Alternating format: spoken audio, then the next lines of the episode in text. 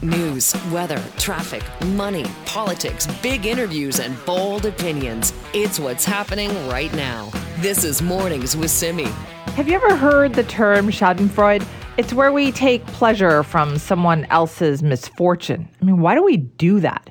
We also love inspirational stories, sure, but there's no denying that when there's a story of something terrible happening to someone, we're also kind of fascinated by that too, aren't we? And while we like to judge people for being fascinated by these stories, we really shouldn't. And why is that? Well, our next guest is going to explain. It's Dr. Dean Burnett, neuroscientist and the author of Emotional Ignorance. Dr. Burnett, thanks for being with us. Thank you. Thank you for having me. So you're telling us this is a natural thing. We've all we kind of humans have always been like this.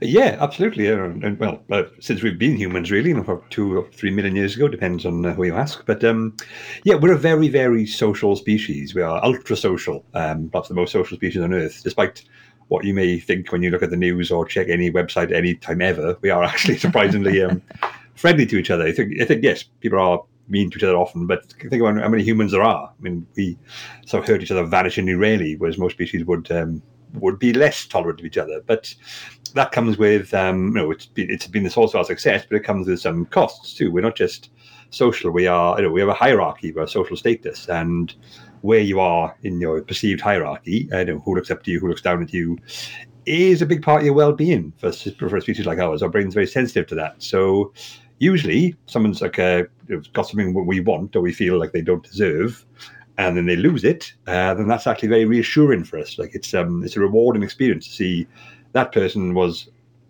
technically above me, and now they're not, and I didn't do anything, and it's not my fault, and I am going to do anything.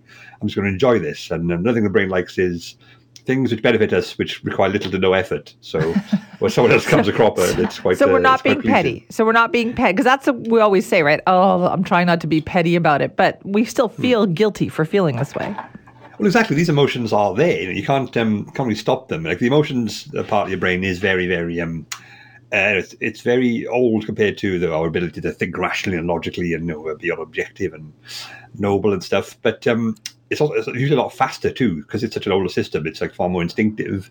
We have the emotional reaction first, and then we think about it. Uh, so you, know, you, can't really stop yourself from having the reaction, the response. It's how you, um, you know, how how you respond to it, you know, logically, or how how you choose to go about it. If you sort of start cackling and rubbing your fingers in glee, then that's that's kind of petty. I suppose you don't have to do that, but um, it's okay to feel the satisfaction because you know you, you, you can't anything about that really. Okay, and so you're saying this is just a natural thing because we have this we have this idea that oh, okay, if somebody is higher than us and they suffer a bit of a loss, that makes us feel better about where we are. Yeah, I mean, there's a certain caveats to that, of course. It's um, it has to be proportional. So, say if you've got a neighbour has a slightly nicer house than yours that you'd like, and like, oh, maybe they, they, their dog uh, fouls on your lawn once or twice, and you're like, hey, come on, uh, no, that's annoying. But if then you see them get hit by a car, that's not Schadenfreude. That's oh my god, that's that's, that's terrible. terrible. That is yeah, terrible. There's a, sense of proportion is needed, of course. Right. But if someone is, you know, um, say like somebody you know at work who's like got an executive position because you know they lied or cheated their way up there, and then they get found out, and you know it all comes crashing down for them. That seems like justice. There's nothing we do as well, like because um, karma. Like we would also call karma. this karma. Pretty much karma, yeah. Um, I think that comes from another instinctive thing our brains do called the the just world hypothesis. It's like the most people have this subconscious belief that the world is a fair place. Like you know, if you do good things, good things will happen to you. You work hard, you will get your reward. Um, it's probably you know some people I say, well, the world doesn't work like that, but we need to believe it does because that's otherwise no one will get out of bed in the morning. You know, if anything's random, why bother? So it's the, a self-preservation thing. Are these two things similar then? Right? Like we, it is all because we have this innate sense that things should be fair.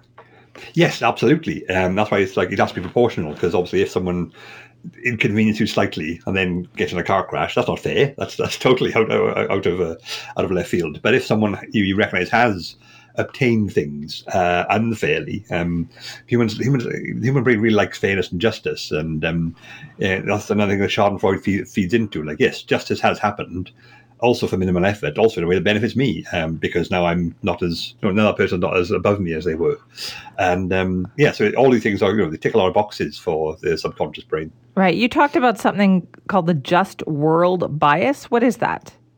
Yeah, that's this. Um, uh, this sort of like a, underlying belief that most people, not everyone, but most people have that the world is a fair place. Like if I work hard, uh, then I will I will benefit from this because the world is fair.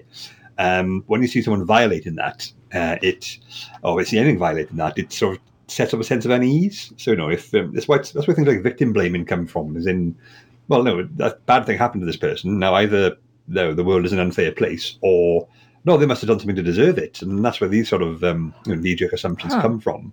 I guess but, uh, what yeah. fascinates me about that, then, Dr. Burnett, is that humans seem to have this instinctive feeling of of a of the, how society should be built, right? Before like before we even built society, it's in our DNA about what we feel like society mm. should be. Yeah, you yeah, we want it to be a fair place, but then uh, that comes tricky, especially with massive societies like ours. Like when you're just like 20 or 30 individuals in a tribe, it's a lot easier to keep control of things. Or like, so you know who goes where, who does what, who's done this, that, and the other. So, you know, that's the sort of environment we've evolved to be part of. But now we've got like millions of people living together and very complex infrastructures and things like that. And people have different ideas of what is or isn't fair, you know, left wing, right wing, like libertarian, liberal, socialist. These are all different ideas of what counts as fair, what doesn't. And that's when things can go mm. awry because you see someone you know, of a different uh, political position to you succeeding, that strikes you as unfair. Whereas they think it's totally fair because they're doing what they think right. our society should work. And um, because nobody agrees, and then it becomes tricky. Yes. So fairness is also subjective. Yes, no, our, our whole understanding of the world is based on uh, our, you know, what knowledge we have, our individual experiences, and our memories and stuff. And obviously, those are going to be hugely shaped and provided by the life we, we live, the experiences we have, and the people we talk to. So, yeah, it's very much a you know you've cobbled all this experience together into a view of how the world should work. But what uh, you're telling me, yeah. but what you're telling me is that I don't necessarily have to feel guilty if I, you know, don't feel terrible for somebody who has something bad happen to them.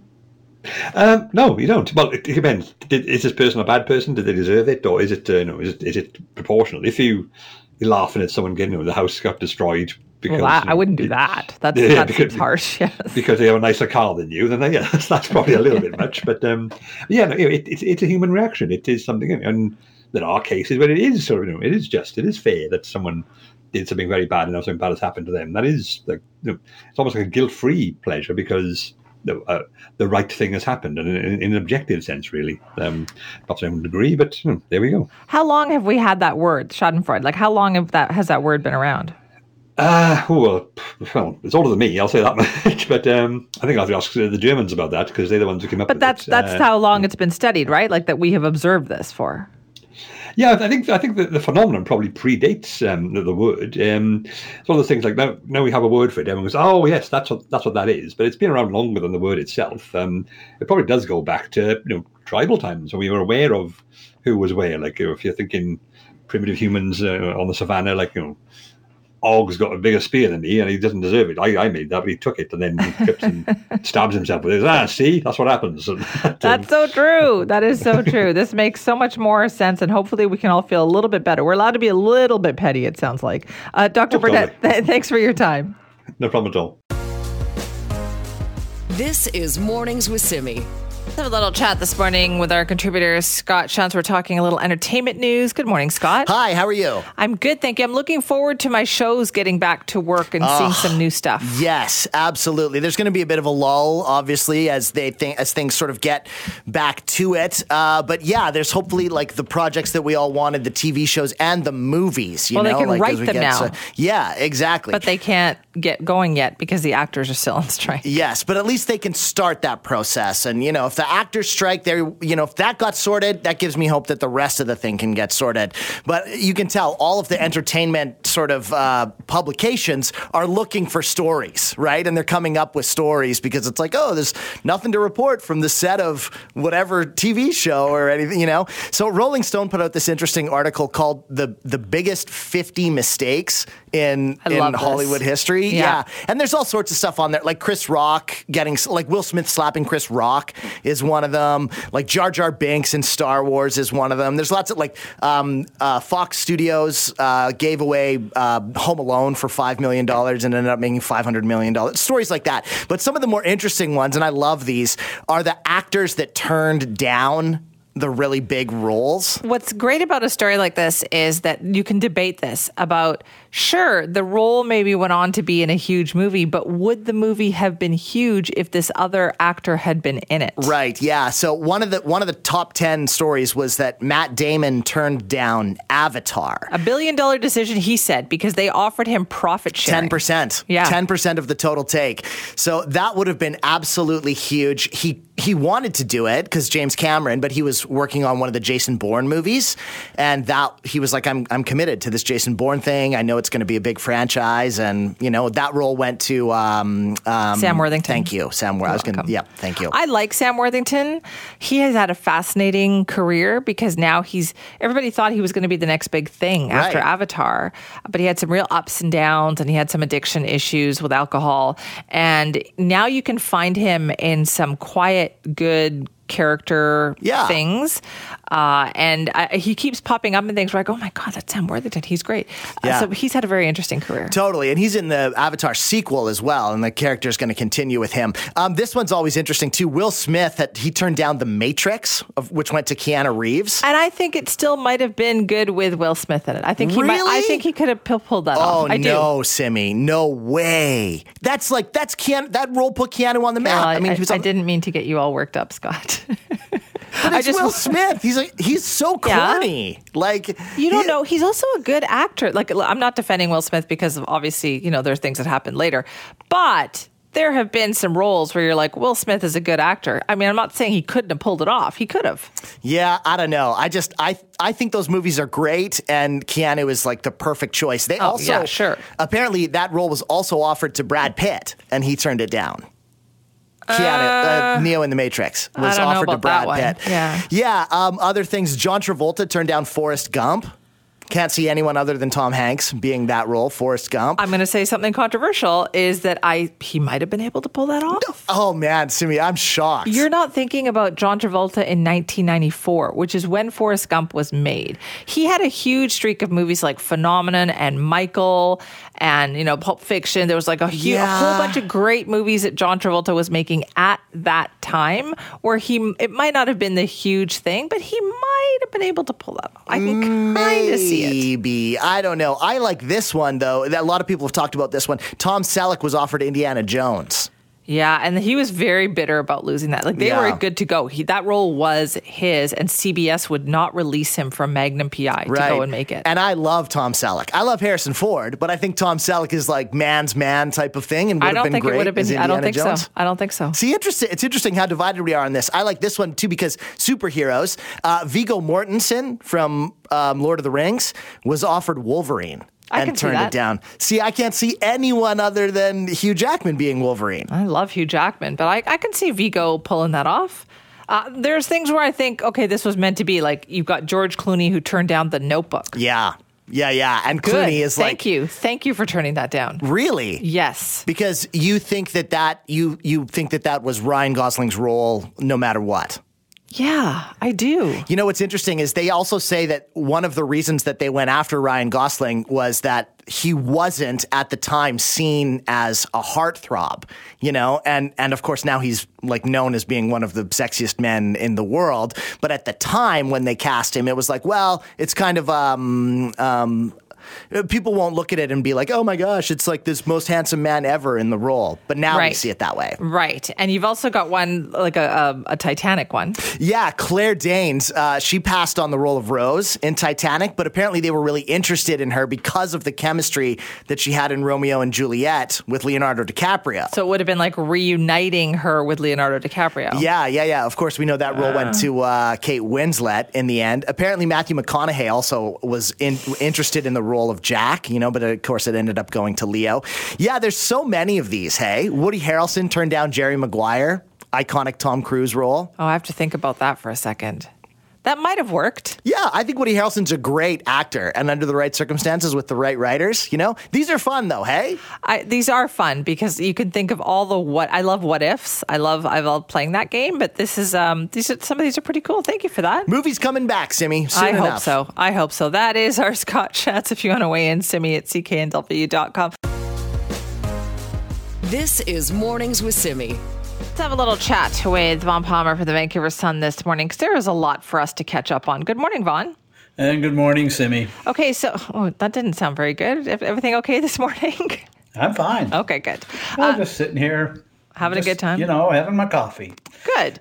Uh, let's talk about this Washington Post story because when I read yeah. this night before last, my first thought when I read it was, huh, this is a lot of information that local media has not been able to obtain about the killing of somebody right here in our community.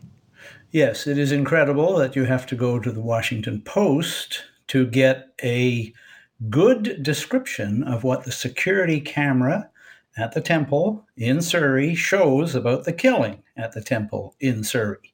Uh, two vehicles, six people involved. It's vivid, powerful stuff. And you're right, Simi our police in this country have clearly had that video for some time. They've not shared it with our news media. Uh, yeah, Washington Post managed to get a look at it. Not 100% clear how they did it, but Simi, they have a reporter in Surrey. The reporter's named in the story, and they also clearly have very good access to the U.S. authorities on this. So I, I am sorry to tell the listener, if the listener didn't already know this, of all the negative things you could say about the Americans these days, their policing and security services are more open than ours in sharing information with the news media, and that's been a long standing thing. Most reporters in British Columbia or in Canada have had the experience before. You get nothing from the Canadian authorities.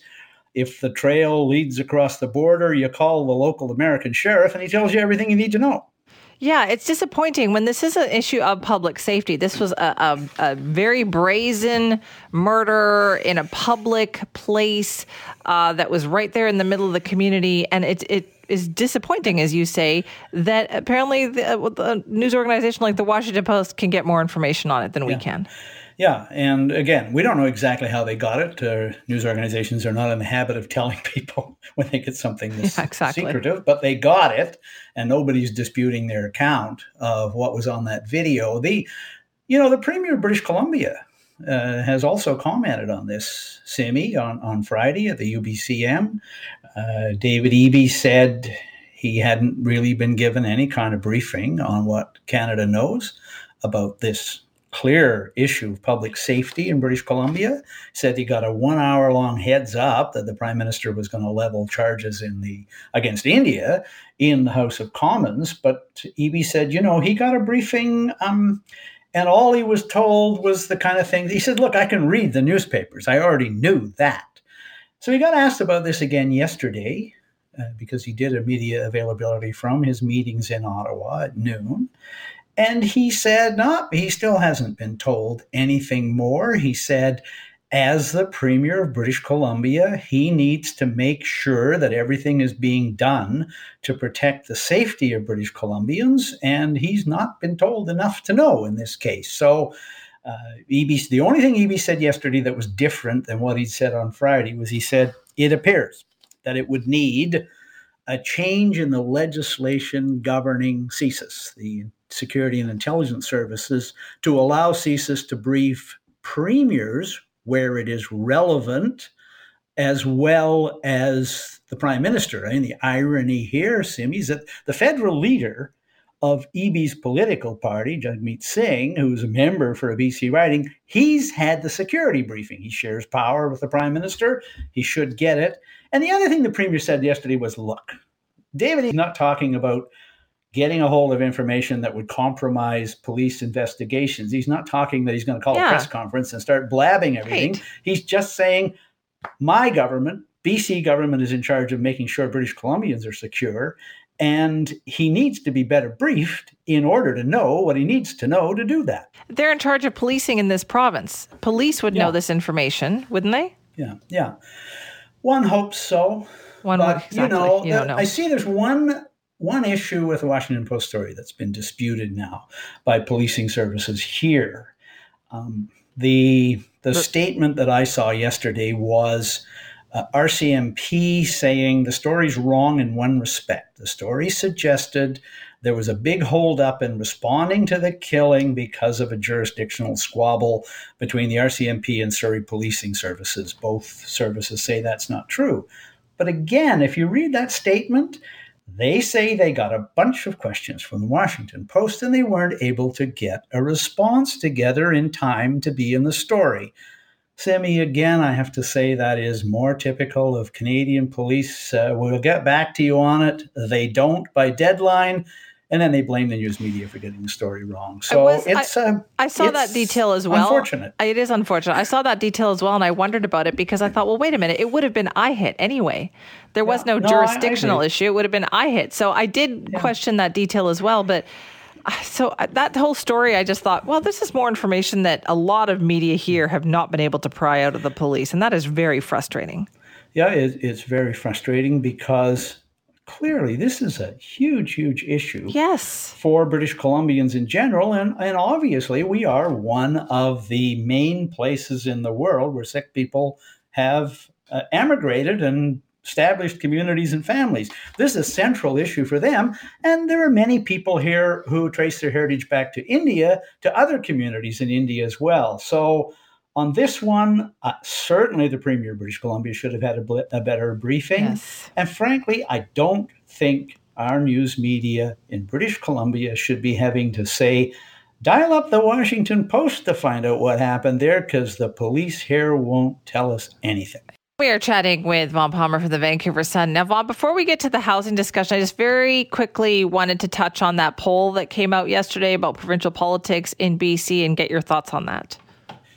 Well, I would love to sit in a BC United caucus meeting and hear what they're saying to each other about this because we've heard all the excuses. Uh, opposition leader Kevin Falcon says the news media in the province just doesn't understand that, you know, they changed their name only five uh, months ago. And of course, people uh, still haven't clued in on all that. But, but relax, you know, relax we're by the time the next election rolls around, everybody's going to know what BC United is, and everybody's going to know what Kevin Falcon stands for. So, you know, that's what he's saying publicly. I have to think, Simi, behind the scenes, that at least some members of BC United are in a panic, and some of them are probably thinking maybe we should change leaders uh, before the next election, and maybe we should uh, go back to the old name before. Oh boy, election. that would. I mean, that's that's a panic-inducing opinion poll. You can say all kinds of things about it. The, you know, the provincial government is uh, cruising along and making big announcements. They got lots of money to announce things. You can say it's a spillover effect for the conservatives from Pierre Poilievre. Those are all factors, sure, but uh, the election by this time next year, Simi, we'll be in the middle of a provincial election campaign. That is assuming David Eby doesn't take the opportunity for a spring election, which must be awfully tempting. So, um, yeah, I think it's in, in, if it hasn't induced an internal crisis in BC United, they're not paying attention. That's me. I mean, I guess the name change was one thing, but what they didn't see was the potential resurgence of the BC Conservatives. That that they didn't see coming. That's true. Although you know, if you if you back up and say, well, what if they hadn't changed their name? What if they were going around right. the BC? They might still name? have these problems. They may well still have had some BC United members seizing the opportunity, being opportunists, um, to call themselves the BC Conservatives and have a go at it. But again, you've got to put a piece of blame on Kevin Falcon for this. He's the one who kicked John Rustad out of the BC United caucus. It was still the BC Liberal caucus last summer. Um, you know, he did it. And if he hadn't done that, um, if he had not, if he had figured out a way to keep Rustad in the tent, um, we might not be in the current political situation. The same with uh, Banman, the member for Abbotsford South. If Falcon had turned his attention to the challenge there, he might have been able to head this off. So even though I think we are clearly in a time of change in political labeling in the country, just ask the federal liberals and the federal conservatives. Uh, you can't say Kevin Falcon didn't have some responsibility as a leader in this. The only real job he inherited was keep the coalition together so you're the main vehicle to defeat the NDP in the next election. And he's so far not only has he failed to do that, but I mean, some of the changes are entirely his fault. All right. Well, there's more to come on that, but we also want to talk on uh, about housing this morning because yeah. there was that big housing press conference about giving these certain communities a target that they must hit. Yes, well, we've been calling this the naughty list for a while, and the government's been talking a pretty tough line. David Eby has been talking a tough line about, you know, the provincial government is going to set targets for housing for local government to approve more housing because we need more housing. And if they don't do it, the provincial government has given itself the legislative power to step in and overrule local government. So when all that was announced, Simi, we were, you know, expecting a bit of a clash. But uh, I uh, listened carefully to the press conference yesterday, and I was struck by how, Simi, this whole thing is turning into a pillow fight between the provincial government and local governments. First of all, housing minister uh, Ravi Kahlon, uh, has a press conference, and he's joined on the platform saying this is a really good idea by the mayor of one of the naughty municipalities, uh, Murdock, the mayor of uh, Saanich. Uh, he's there, and and before the Eby is or uh, Kahlon has finished speaking, we get a press release from Ken Sim in Vancouver saying this is great. Uh, we're going to do this. We may even exceed these topics. And I'm going, are these people really naughty? Yeah. are they not part of the solution? so I think local governments come around and said, hey, the provincial government's going to do this. Uh, let's go along with it rather than fighting with them.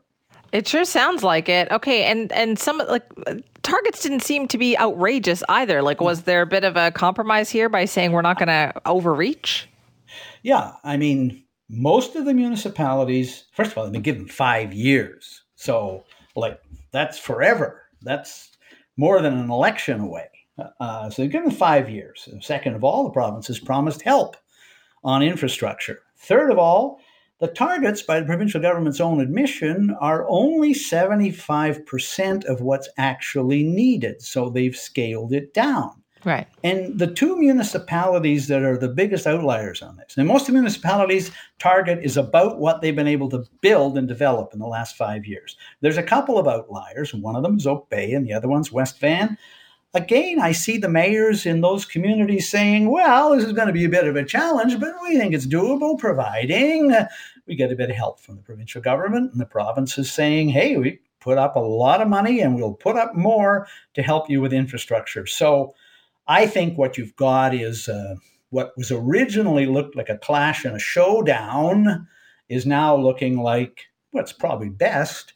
Provincial government and the municipalities are going to work together to try to hit these targets. All right. Well, we hope. Anyway, we'll see what happens. Vaughn, thank you. Bye bye, Simi. This is Mornings with Simi. This house is above any of us. Therefore, I must step down as your speaker. I reiterate my profound regret for my error in recognizing an individual in the House. That public recognition has caused pain to individuals and communities, including the Jewish community in Canada and around the world, in addition to survivors of Nazi atrocities in Poland. That is the soon to be former Speaker of the House of Commons, Anthony Rota, tendering his resignation yesterday. Day late, if you ask me, but hey, it is done. This resignation follows his invitation to one of his constituents, Yaroslav Hunka, to come to Ottawa and be honored by the House. And as we now know, turns out Hunka had volunteered to serve in a Nazi unit during World War II. Like, what a distressing week it has been. Canada grappling with embarrassment on the world stage because of this. The hurt that this has caused to communities makes us all realize as well how much we need to learn about our shared history, doesn't it? Well, Daniel Panneton is the Director of Allyship and Community Engagement at the Friends of Simon Wiesenthal Center and joins us now to talk about this. Daniel, thank you so much for being here. Good morning. Thanks for having me. What was the reaction at the center like to seeing this standing ovation happening in the House of Commons? Well, we were incredibly disappointed and frustrated by seeing this happen, uh, even more so when you consider that it happened just before Yom Kippur, which is the most sacred day on the Jewish calendar. And so, are you? Look, were you satisfied with the like with the reaction to this? In fact, when people were saying, "Wait a minute, this should never have happened." It, it, so yes, it should have never ha- have happened in the first place.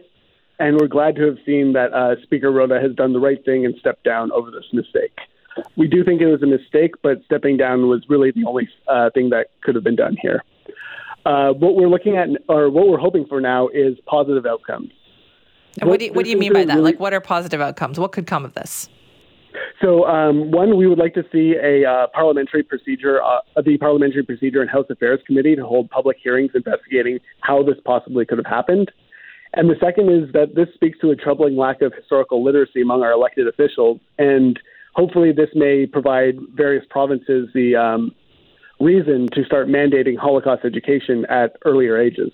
Well, this is what I'm wondering, Daniel. Is it is it just our elected officials, or is it Canadians in general could all serve to learn some more about this? I would say that Canadians in general, we could all stand to learn more about World War II and the Holocaust and the world that it built. Well, while we have you here, then let's start right now. Tell me about the Friends of Simon Wiesenthal Center. What about what's the work that you do there? So we're a Jewish human rights nonprofit that uh, works in advocacy and education. So through programs like our Tour for Humanity bus, which is a bus that tours all around the country, bringing Holocaust education to locations that wouldn't normally get it, uh, we we provide high quality uh, Holocaust education and uh, consulting to different education groups. In addition to that, we have our advocacy wing, who uh, we respond to incidents like uh, the incident in the House of Commons on Friday um, and things like that. It's surprising that there are places that we don't teach Holocaust education. I'm just surprised by that, right? Because like I grew up hearing about it, but then I grew up in the 80s. Have we become lax in this, Daniel? Um, it really, when it, it, comes down to curriculums and teachers, so there are absolutely uh, students who are receiving thorough, high quality education in this subject. But we are finding, unfortunately, um, awareness about core facts like the numbers of Jews killed in the Holocaust is surprisingly low. So that tells us that unfortunately, although there are examples of really great education happening, it's pretty patchwork across the country. It also occurs to me that there are people who don't know who Simon Wiesenthal was. Maybe you would like to tell them about that. Absolutely. Uh, so Simon Wiesenthal was a Holocaust survivor who became a Nazi hunter after the war. Uh, he was responsible for locating over a thousand Nazi war criminals during his career, and uh, he uh, actually did engage a bit with Canada, but he was very frustrated in the 1980s and actually never returned to Canada after the failures of the Deschênes Commission into uh, investigation into war criminals in Canada. Yeah, let's talk a bit about that because that's part of Canadian history that we need to know about. Is it people ask how did someone like Yaroslav Hunka even come to Canada if there was somebody who was known to have fought with the Nazis? But it turns out there were quite a few people like that who came to Canada, weren't there? There were. Um, we often tend to assume that post war justice in World War II was a lot more sweeping and staggering than it actually was. Uh, the Nuremberg trials uh, were nowhere near as comprehensive as people often assume. So we know that in Canada, from the specific SS unit that um, Hunka was a member of, the 14th uh, Grenadiers, there were about 2,000 uh, individuals in Canada who were tied to that unit. Right. And so in the 1980s, there was a commission to investigate how this happened, how Canada had allowed people like that to come to this country. Yes, and unfortunately, um, that commission overlooked the fact that the Nuremberg trials described all of the Waffen SS as a criminal organization, and they singled out the 14th, the unit in question, as um, not being tied to any discernible crimes against humanity or war crimes. Um, subsequent research, especially due to the opening of Soviet archives, has revealed that they indeed were involved with several massacres. Um, uh, so that's an example of where uh, they were absolved by a Canadian commission um, incorrectly. Do you think Canadians? Do you think we are naive about this? Um, I think many countries in the uh, in the West are quite naive about the way that we um, faced down justice in the end of World War II. So I can also highlight in the United States there was something called Operation Paperclip, which brought over a lot of Nazi uh, rocket scientists to the United States. So we're not the only country that kind of brought over former Nazis and then integrated them into our country. Um, but we do have a responsibility to face down that history. We certainly do. And we're doing that uh, this week, it sounds like. Daniel, thank you for your time. Absolutely. Thank you for having me. We appreciate that. Daniel Panneton is the Director of Allyship and Community Engagement at the Friends of Simon Wiesenthal Center. Listen, if that name is new to you, Simon Wiesenthal, please look it up, do some reading. Fascinating history. The work that Simon Wiesenthal did was amazing. And clearly, from the events that happened here in our country over the last few days, we could all stand to brush up on our history. And the commission that um, Daniel just mentioned there, the Deschênes Commission, happened in the mid 1980s or so. I think it was like 1985. It was established, uh, asking the question of how did Canada allow war criminals to come to this country? That's also worth checking out, too.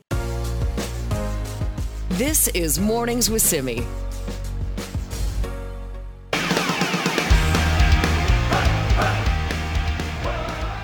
If there are two things that I love in this world, those things are baked goods and punk rock. So you can imagine how excited I was when I learned about punk rock pastries. Opened in 2019 on Hastings Street near Holdom in Burnaby, Punk Rock Pastries combines precisely those two things. The confections are unusual, eclectic, perhaps sometimes controversial, but we'll get there. Owner of Punk Rock Pastries, Holly Fraser, says that setting up shop in Burnaby was only natural in the grand tradition of West Coast punk rock. Honestly, I know a lot of uh, punk bands that actually started out in Burnaby. It was one of the like kind of little hotspots for punk bands back in the day. But honestly, it all comes down to my husband. He was driving past this spot going to work one day, and he's like, "Hey, this place is open."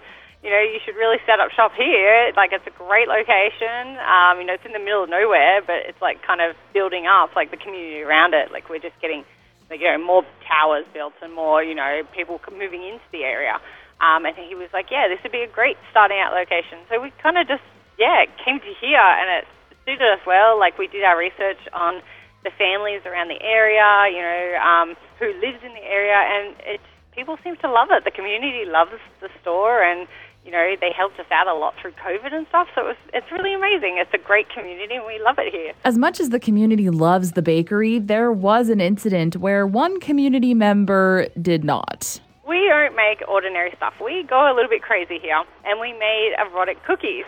Now they're not like, they don't look like, you know, body parts. But, you know, if like a kid was looking at it, he'd look at it and go, oh, it's a dinosaur, but it's just got a weird head, kind of thing. We did have a parent apparently come in, and they were a little bit shocked and complained to the city. The city did come in and they talked to me and they said, "You're not breaking any bylaws. You know, we just came to warn you, and maybe you should put it up on your Instagram or you should put it up on your website. And I'm like, it's up on Instagram, it's up on the website, it's up on Facebook. So I did another post and we kind of went viral because I couldn't stop laughing. Let's listen to some of Holly's Instagram advisory. Putting a disclaimer out, um, courtesy of the city of Burnaby, they'd asked me to do this. Please, if you do decide to come to Punk Rock Pastries, please note we do have adult themed things in store. We are not a child friendly store. Yeah, I'm sorry I cannot contain my laughter, but this is pretty funny. It is pretty funny, right? Because at the end of the day, it's just a cookie. It's just a funny looking cookie.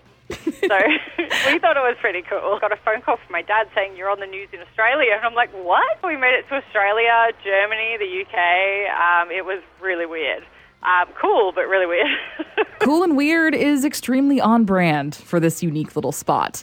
You know what else is on brand for punk rock pastries? Kindness and giving back to the community. We believe here that it's punk to be kind, and I think a lot of people don't see that we do a lot of work for the community and we do a lot of donations from the shop ourselves.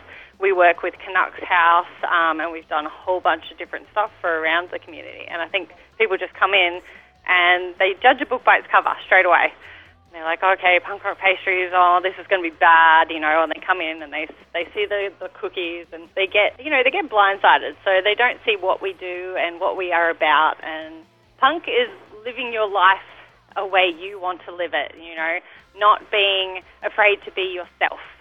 And I think that's, you know, that's why I opened the shop. I wanted to do things my way and I wanted to do treats and pastries that are completely different and totally out of the box. And if you want to learn how to make your own punk rock pastries, Holly has got you covered. I absolutely love teaching. Before COVID, we were doing a few kids' classes in the bakery and they loved it. It was so much fun. I had so much fun being able to teach, and that's what we really wanted to do. And it's another way that we can give back and you know, show kids that, you know, you can do this as well. So yeah, we opened up classes and the first four classes we posted sold out within three days, and then uh, the next lot we posted sold out, and then the next lot, and then we took a break for summer, and now we just have our Halloween ones up, and I think there's only a few spots left. I'm not surprised with some of the things you see in the bakery, like a cake with a sculpted, bloody human heart on the top.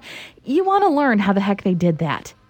All told, PRP is a hidden, edgy, funny, and of course, very punk rock jewel just east of the Heights. So go on in, get yourself some unicorn poop or a brain filled with raspberry mousse or a dinosaur cookie with an uh, oddly shaped head. For Where We Live, I'm Geri Mayer Judson.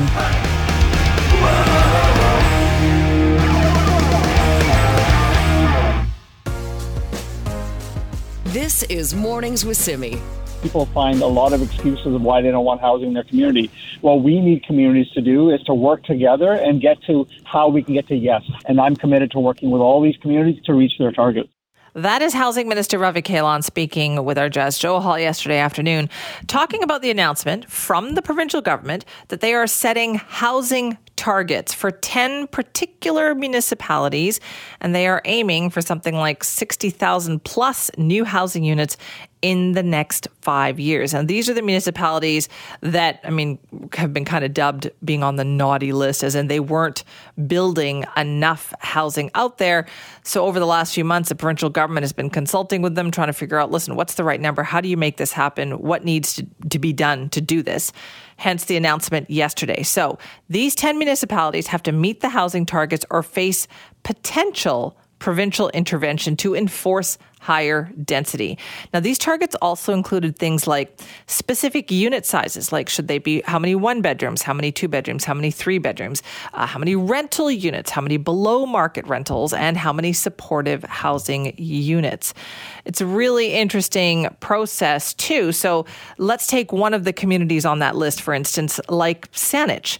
Now, Saanich says, yes, they have to build some more housing. The target for Saanich, by the way, set by the province, is 4,610 or so new homes over the next five years. Can it be done? And how do communities like Saanich feel about being handed these targets?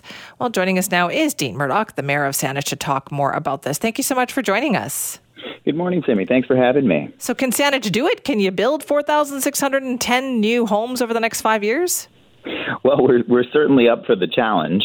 Uh, we're uh, we're very enthusiastic about the opportunity to uh, to work together with the province to make this happen. We're uh, we're very committed to make building more homes for people in our community more quickly. Um, without a doubt, uh, this is going to stretch us. This will be uh, a challenge to effectively triple our output from what we're currently doing. Uh, but I think we're we're well positioned to do that. We have uh, uh, we've been working on streamlining our processes and creating uh, greater efficiencies internally, as well as um, updating our official community plan and, and corridor plans to ensure that uh, it's an easy process to follow, where it's very clear the type of housing we want to build and where. So, Mayor Murdock, just so I understand this, are you saying that by building almost 5,000 homes over the next five years, that would triple what you were normally expected to build?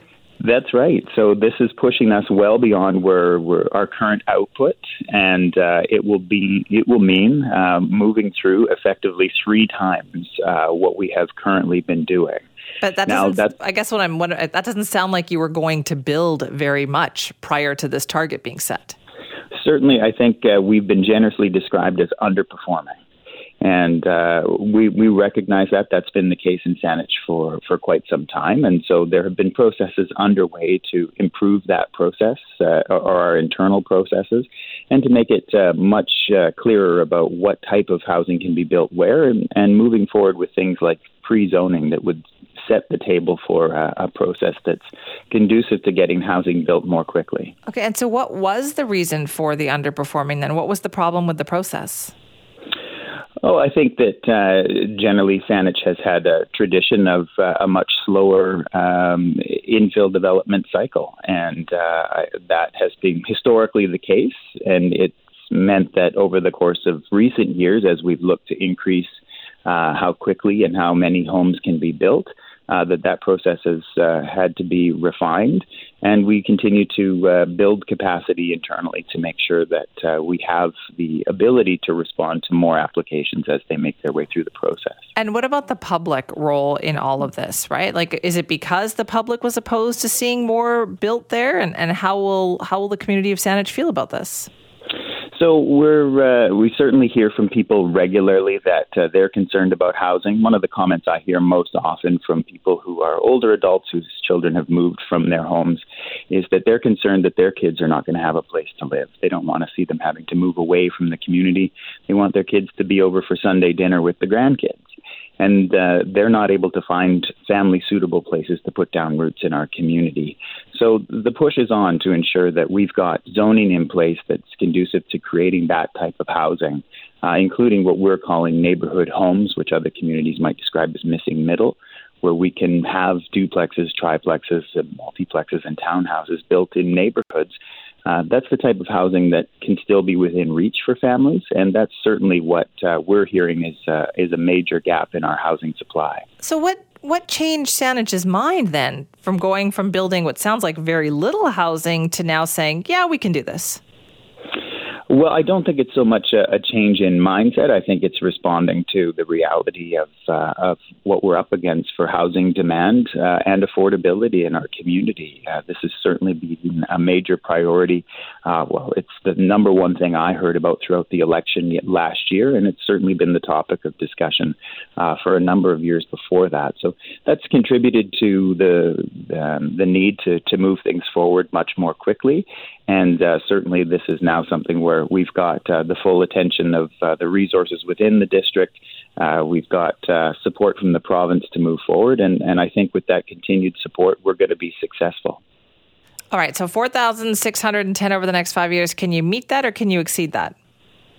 Uh, I'm confident that uh, that we're going to meet it. Uh, it's going to be a, a stretch for us uh, as we we find our, our feet in this new process. So it's going to take time, but uh, the targets uh, anticipate that kind of stepped approach so that we will build up capacity over the five years.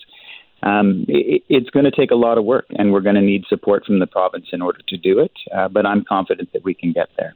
Interesting time. I look forward to seeing what happens. Thank you so much for your time on that.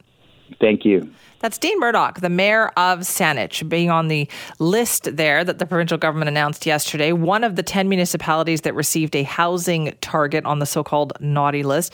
And the housing target for Saanich was to build in the next five years 4,610 new homes.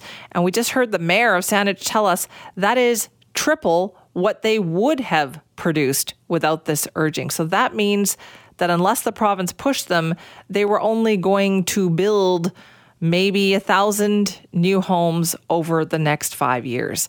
We're talking about a community of 120,000 people.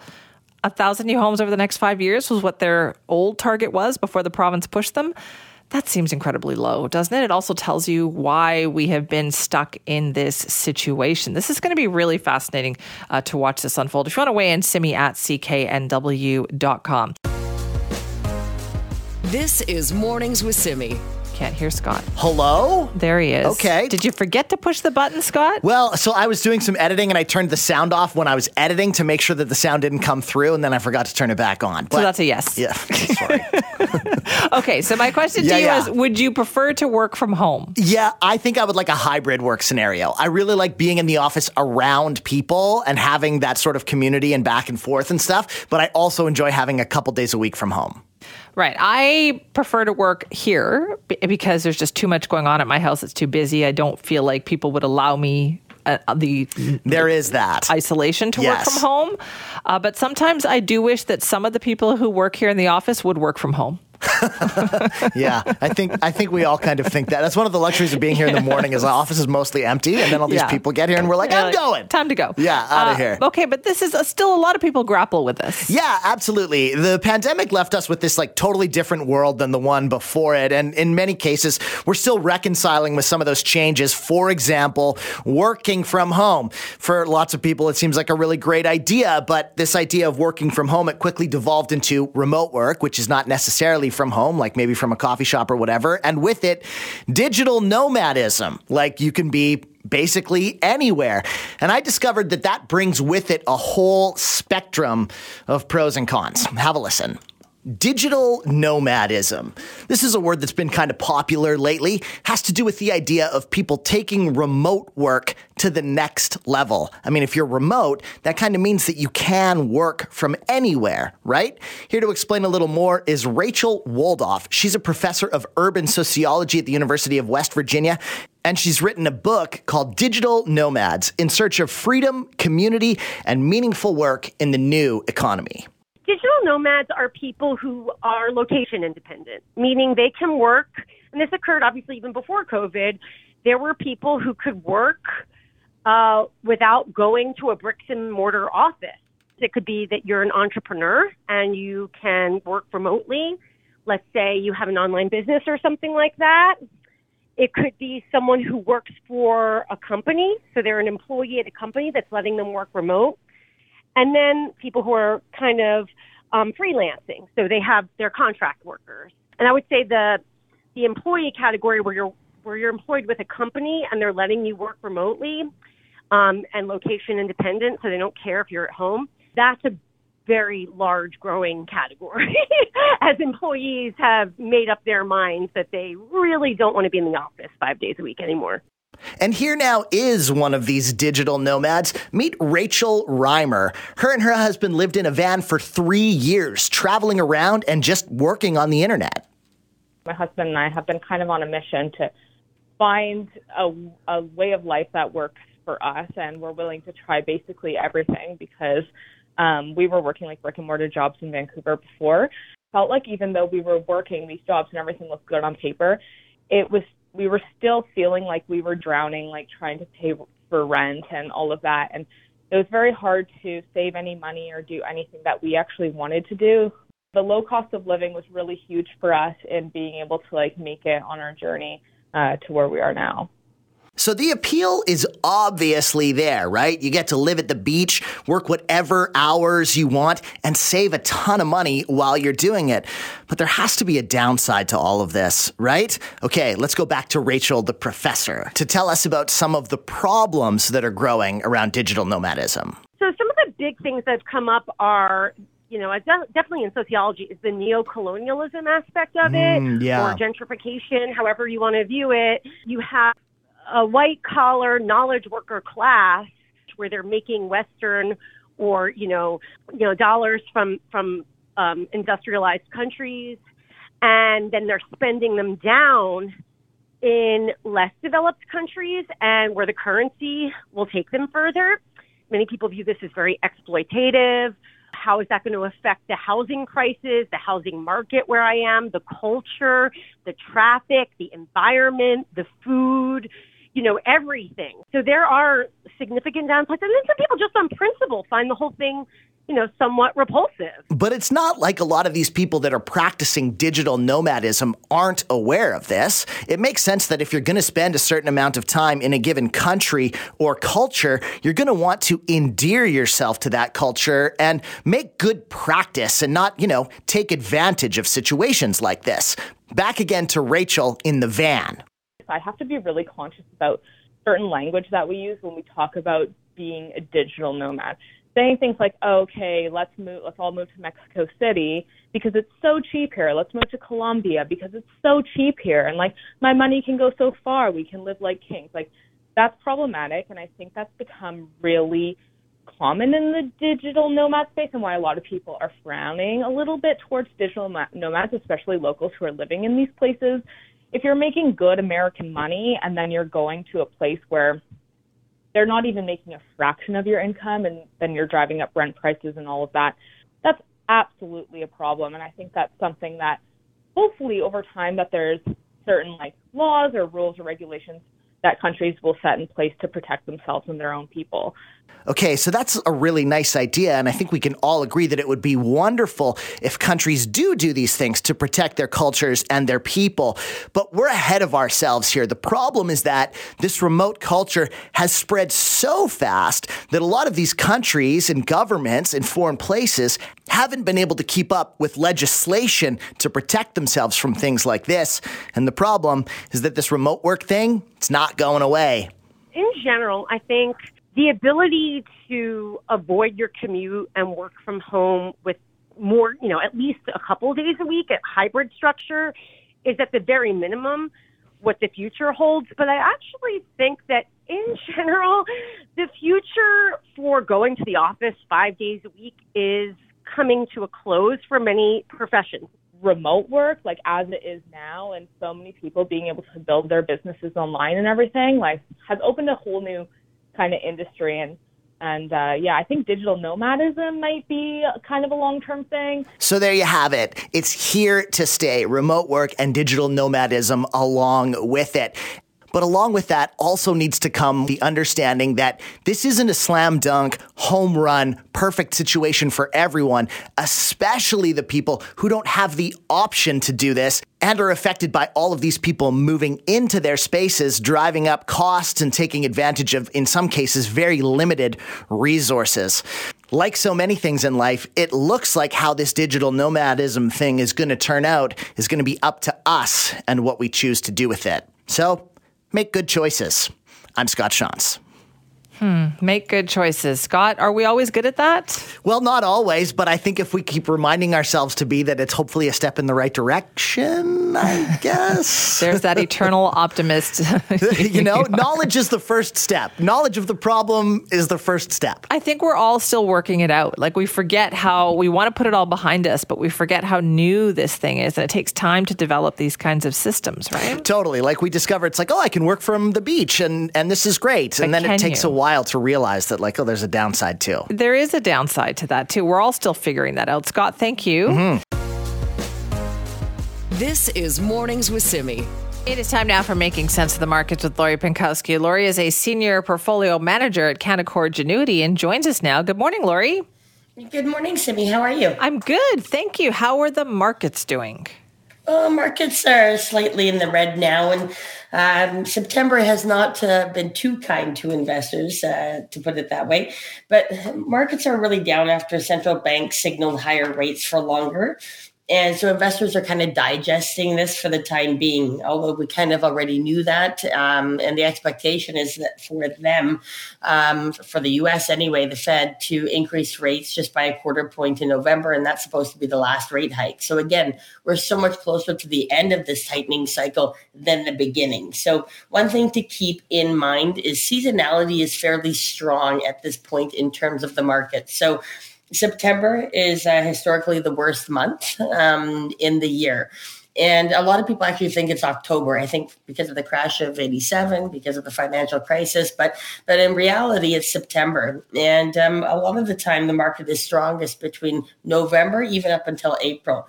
So we're using this correction as actually uh, to actually uh, include some of those stocks that kind of ran away from us uh, during the earlier part of the year. So again, when you see these corrections, you know, don't panic. You know, don't freak out. Um, the market tends to have two 10% corrections a year. So again, this this news that we had from the Fed uh, just a little while ago is, is not crash worthy or anything. To me, it's again just digesting uh, with interest rates what's going on. But again, with a pause later this fall, uh, alongside with seasonality being on our side, uh, to me that could lead to a strong um, end of the year for markets. And historically, when you have uh, you know a bad September, um, uh, usually you see Q4 uh, doing a lot better. Uh, 12 of the past 13 times with some huge gains in October, even. So again, it's you know you want to be mindful of uh, not you know panicking and running for the hills when you see these corrections, and think differently.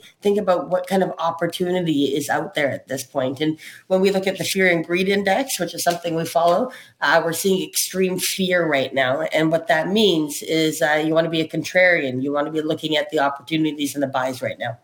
Okay, and what about this potentially upcoming U.S. government shutdown? Like, are you concerned about that? I'm, I'm not. I, I mean, we've gone through um, many of these shutdowns before. Um, the deadline is uh, Friday, September 30th. And, you know, what we're looking at is, is they're likely going to reach some sort of a deal. Of course, if they didn't, it would not be pretty. Um, it's happened before um, where it was, I think it was like 34 days that the government shut down at one point. Uh, but at this uh, at this time, we think that they're going to reach a deal. Um, and again, they're one of the only G7 countries to have to raise this debt ceiling all the time. The the one um, kind of side part of this could be that the U.S. debt credit rating could be downgraded again, which it already was, um, which could cause um, you know higher rates for them when borrowing. Uh, but again, that was kind of a non-event in the markets, and so to put it in perspective, there have been 20 federal government shutdowns since 1976. Um, as I was referring to, the longest one was 34 days, and that was in 2018, 2019. The average has only lasted eight days. Um, you know, the S&P 500 has been higher during 10 of those shutdowns. So just something to keep in mind. Um, but the economists out there are expecting them to reach a deal, and, and frankly, so do I. Uh, so we'll see what happens. But I, I, would say that sort of situation is more of a non issue. But in a down market or a down month, it can create a little bit more uncertainty. So again, um, in my opinion, I think that this correction here in August, a bit and more in September, uh, will likely lead to uh, a stronger fourth quarter, and we'll see that in earnings starting in mid October as well. Okay, so that is something to then keep an eye on for the month of October. I'm surprised that you said that September is generally worse than October. I know it, it's actually shocking to a lot of people, and it's not that seasonality is always right or anything, but but you know, my experience of you know almost 24 years, uh, when I see corrections, they often are, and so so when we are leading into September, you know, we have a little bit more cash on the sidelines so that we can take advantage of that. And you know what I've seen a lot of the time is markets tend to move higher and kind of in October because people are then again uh, starting to buy equities for that stronger period in markets. Again, anything can come to the left field, uh, so you have to be watching markets uh, all the time, or have a financial team that does. Uh, but in reality, that is the situation. September is the weakest hmm, month. But yes, you're right. You're not alone, Simi. Okay. Most people think it's October. okay, well, that's good. I'm not alone on that one. Now, given that it's so uncertain, it feels like right now, Lori, like what happens if somebody comes into some money, right? What if they inherit some money or they get a bit of a financial windfall? Like, h- what do you have to do? What do you have to be mindful of? Yeah, you know, we get a lot of calls on this. Um, it, well, probably because I've been on there for so long, um, but also um, just because people are unsure of what to do and they may not have a financial advisor or one that they actually want to give more money to. I've seen that quite a bit uh, when people are, are calling us. But so some of those windfalls could be selling a business, um, you know, uh, receiving an inheritance, selling some real estate, insurance proceeds, or uh, even winning the lottery. It's, uh, it's, it's a big one right now. But you know, more often than not, I, I would say selling a business and receiving inheritance are, are two of the biggest ones that we see and selling a business i mean it's it's amazing how it works with a lot of business owners. Um you know a lot of a lot of people have not invested a lot of money into like their rsps or into joint accounts as they're building their business because they have to put so much money invested back into their business. Um, we've seen that, that come from a lot of franchise owners of mcdonald's and burger kings. And you know i mean i think a lot of these people may just have you know a small savings and all of a sudden they come into five or ten million and you know, I know that's not for every listener out there, but there are listeners that that are in this situation, and so we wanted to address that because it's important to find a financial team before you come into the lump sum if you can. So if you are a business owner, you know you're going to be selling in the next year, to two, three, five years, you want to build that relationship already with professionals uh, around you so they can help you. Because sometimes if you sell the business, you, know, you didn't do what you thought you should, or you didn't do what you should have done. Um, and had you had a team of professionals around you, they're going to help you with that. And then inheritance is also a tough one, right? Because people are going through a lot uh, when they lose someone. it could be a spouse, it could be a parent. Um, and at that point, again, they may have not, uh, you know, had their own accounts their entire life, and all of a sudden, you know, um, they're in their fifties or sixties or seventies, and they've come into a lot of money. So, um, and the question I uh, Simi, uh, Simi was, um, you know, what should we be doing with that money? Well, it really depends on that client and their family, and and so what are those goals, right? That's what we're asking them first. Right, and so you have to you have to really think about what you're going to do with it. Like maybe you haven't been much for charitable giving before, but this is something you've always wanted to do. Well, exactly. And charitable giving can help with your tax situation, especially for business owners selling a business, triggering a bunch of capital gains. Um, and charitable giving, you know, in my opinion, shouldn't be just, uh, you know, once a year.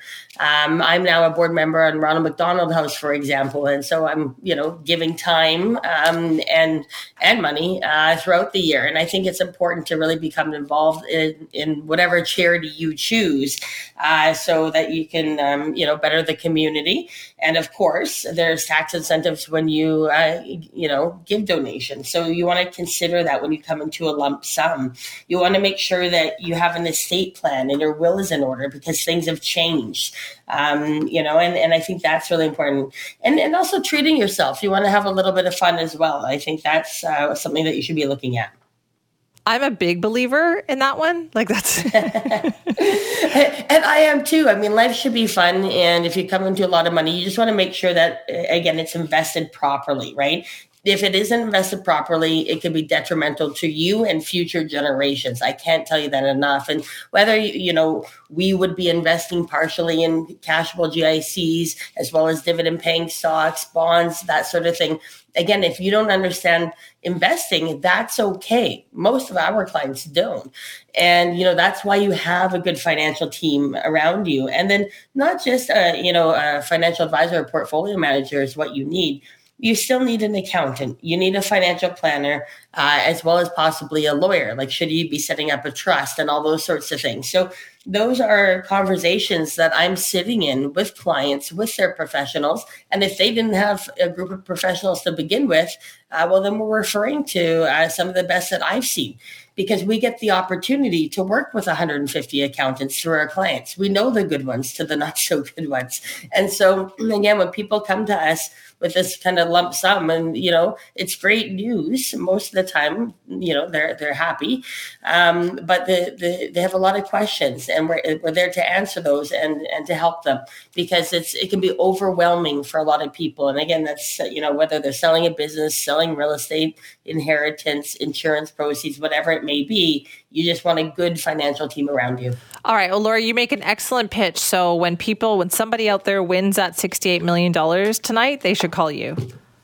Yeah, well, they definitely should, and uh, I'm sure lots of people are buying their tickets uh, anyway. And if you had 68 million, you, there's a lot of fun to be had, isn't there, Simi? I would. I'll, I'll, let you know. I'll let you know when that happens, Lori. Well, good luck tonight. you too. Thank you for that. Yes, thanks, Simi. That is Lori Pinkowski. Lori is a senior portfolio manager at Canaccord Genuity. And you know what? You can contact her team directly. Give them a call, 604 695 LORI, or you can visit their website at pinkowski.ca.